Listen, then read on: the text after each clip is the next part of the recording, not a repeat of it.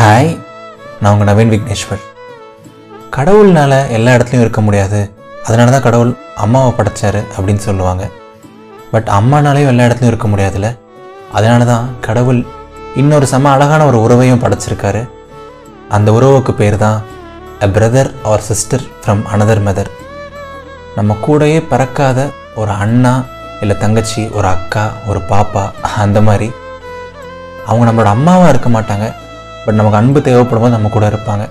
அவங்க நம்மளோட அப்பாவாக இருக்க மாட்டாங்க, பட் நமக்கு அரவணைப்பு தேவைப்படும் போது நம்ம கூட இருப்பாங்க.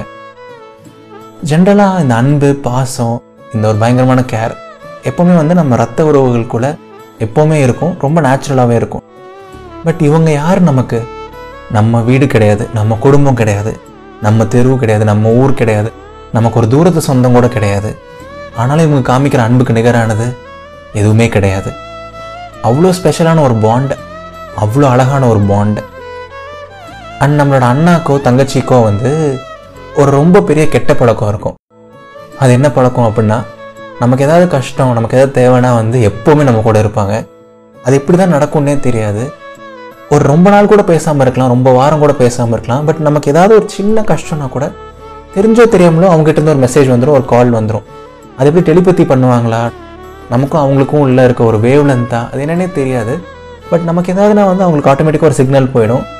அன்றைக்கி நைட் நம்ம கூட ஃபுல்லாக சேட் பண்ணுறதாகட்டும், நம்ம கூட ஒரு லாங் கால் பேசுகிறதாகட்டும். ஏ லூஸ், நான் இருக்கேன்டா, நீ ஏன்டா ஃபீல் பண்ணுற? அண்ணா ஃபீல் பண்ணாத, நான் பாப்பா, நான் இருக்கேன் அப்படின்னு சொல்கிறதாகட்டும். நான் இருக்கேன் அப்படின்னு சொல்லிட்டு அவங்க சொல்கிற அந்த வார்த்தை போதும், நம்மளோட கஷ்டம்லாம் பறந்து போயிடும். நமக்கு லைஃப்பில் வேறு எதுவுமே பெருசாக தெரியாது. நம்ம அம்மாவோட கருவறையில் ஒரு பத்து மாதம் இருந்தப்புறம் நம்மளையும் நம்ம அம்மாவையும் கூட வந்து நம்ம தொப்புள் கூடிய அறுத்துட்டு நம்மளை பிரிச்சுருவாங்க. பட் நமக்கும் நம்ம அக்காக்கும், நமக்கும் நம்ம தங்கச்சிக்கும் இடையே வந்து தொப்புள் கூடிய உறவு அந்த மாதிரி எதுவுமே இருக்காது. பட் ஒரு தொப்புள் கூடி இருந்திருந்தா கூட நம்மளை பிரிச்சுருந்துருப்பாங்க. பட் இப்போது கடவுள் நினச்சா கூட நம்மளை பிரிக்க முடியாது. ஏன்னா நம்மளோட உறவு, நம்மளோட அன்பு அவ்வளோ ஸ்பெஷலானது, அவ்வளோ பியூரானது.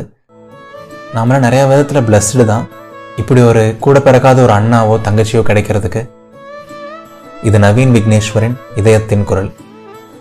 மறக்காமல் இதயத்தின் குரலை ஸ்பாட்டிஃபை, ஆப்பிள் ஆர் கூகுள் பாட்காஸ்ட்ஸில் ஃபாலோ பண்ணுங்கள். நன்றிகள் ஆயிரம்.